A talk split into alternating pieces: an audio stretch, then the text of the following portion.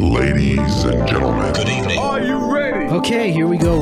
You're listening to the Deal Room Podcast. Join us as we bring you the inside scoop on business sales and acquisitions. Get across trends in the area and hear the industry's best recount their real-life tips, traps, and experiences. Now, here's your host, Joanna Oakey.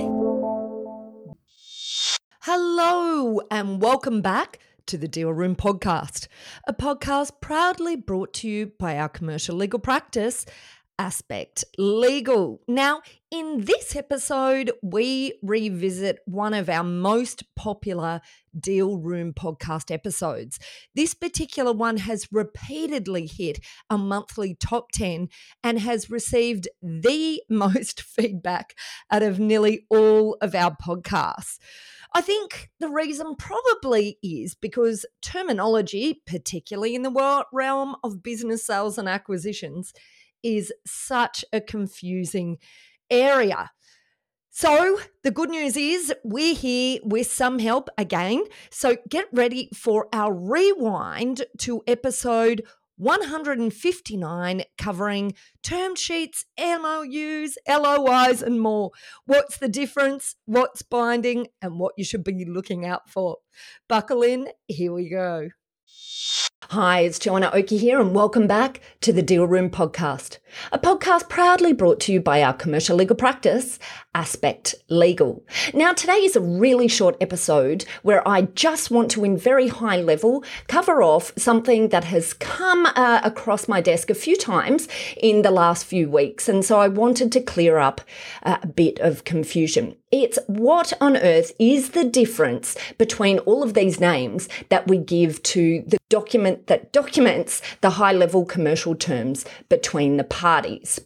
So what terminology have I heard used? There's so many different names. We can call them the commercial terms, a terms sheet, an MOU, and that means Memorandum of Understanding, an LOI, that means Letter of Intent, or an NBIO, so a non-binding indicative offer.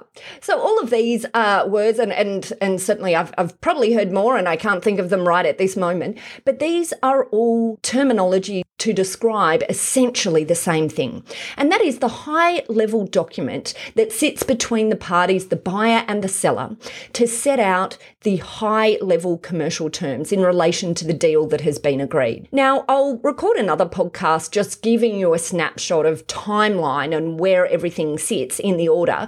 But just as a quick overview, generally this terms sheet, as I'll call it, but you might be calling it something else, this terms sheet generally records that general agreement between the parties in relation to the high-level terms and sits then before due diligence quite often. So quite often due diligence will happen after the term sheet and then the contracts will be prepared in parallel. But timelines can be different depending on the transaction. Sometimes contracts won't begin to be negotiated until after due diligence and sometimes, you know, if timing is important and in general circumstances we'll be starting the negotiation of the contracts in parallel to due diligence being undertaken. But today we're just talking really just about this terms sheet document. So another question that I'm often asked is, are terms sheets binding?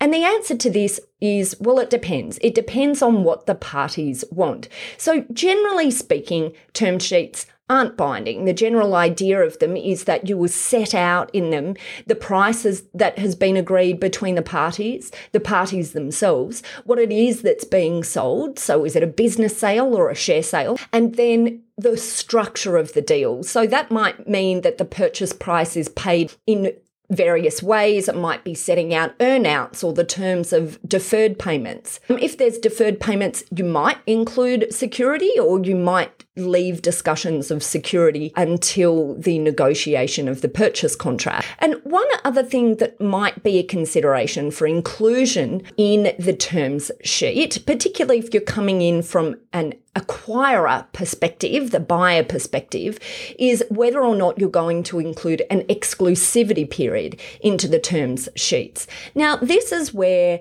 elements might be taken to be binding. So if we as a buyer want to bind the seller into an exclusivity period so that we can be assured that during the period that we're spending money on getting due diligence done, we are protected that the seller is not shopping the business around to another potential buyer, we can add an exclusivity period in. And the exclusivity period might simply be the period of the due diligence, or it might be a longer period depending on what's appropriate between the parties and in the transaction itself. And so that exclusivity period is generally a component of the terms sheet that is binding, whereas generally other components of the term sheets are not binding, other than perhaps the confidentiality provisions. But you usually find that there's a non-disclosure agreement that's separate to the term sheet that has also been signed by the parties, which deals to a greater degree with confidentiality. But generally, confidentiality is also another component of the term sheet that will be included,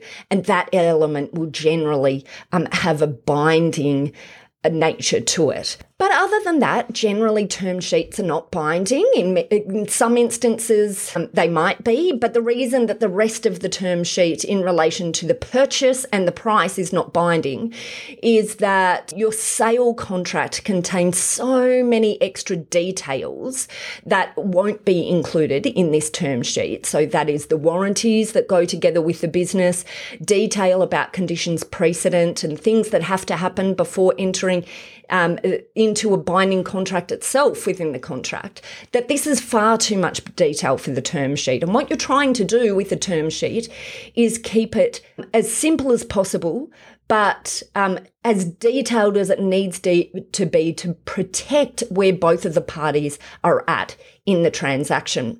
So even though it's a simple document, there's quite a few things to think about when you're looking at using a term sheet. So just as a recap of the things that we've covered today, there's lots of different names for a term sheet: commercial terms, terms of agreement, heads of agreement, MOU, LOI, NBIO, or just term sheet. But it really doesn't matter what heading you use. The thing that matters is the way it is set out and the allocation to the elements that will be binding and not binding from a legal perspective.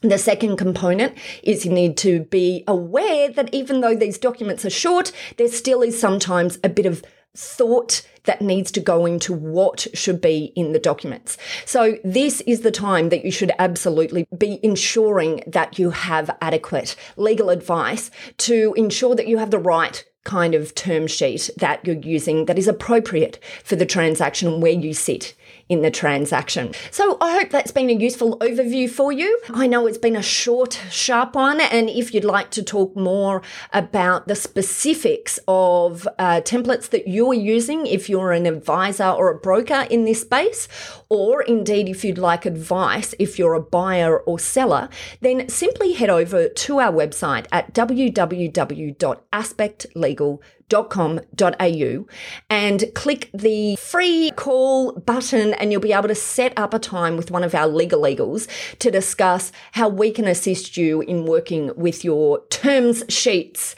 documents. Well, that's it for this episode of the Deal Room podcast. We hope you're now primed for your next deal with these pointers and have enjoyed these fascinating insights. Now, if you'd like more information about this topic, then head over to our website at thedealroompodcast.com, where you'll be able to download a transcript of this episode, as well as access any contact details and any other additional information we referred to in today's podcast. Now, if you'd like to get in contact with our guests today and the services they offer, you can go ahead and check out our show notes for a link right through to them and their details. You can also book in directly with our legal eagles at Aspect Legal if you'd like to soundboard your next steps, discuss a legal question, or find out more how we can assist, whether that's with buying or selling a business, or perhaps somewhere in between. Now, don't forget to subscribe to the Deal Room podcast on your favourite podcast player to get notifications whenever a new episode is out. We'd also love to hear your feedback, so please leave us a review and rating if you're already one of our subscribers, or even if you're listening to this podcast for the very first time. Every review helps our team produce valuable content for you. Well, thanks again for listening in. You've been listening to Joanna Oakey and the Deal Room Podcast, a podcast proudly brought to you by our commercial legal practice, Aspect Legal. See you next time.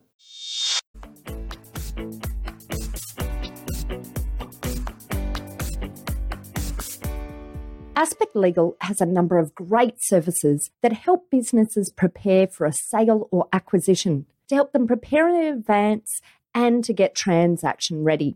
We've also got a range of services to help guide businesses through the sale and acquisitions process. We work with clients both big and small and have different types of services depending on size and complexity.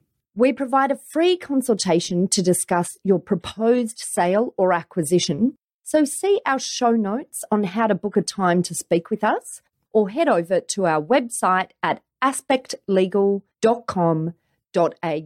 Ladies and gentlemen, that will conclude this evening's entertainment.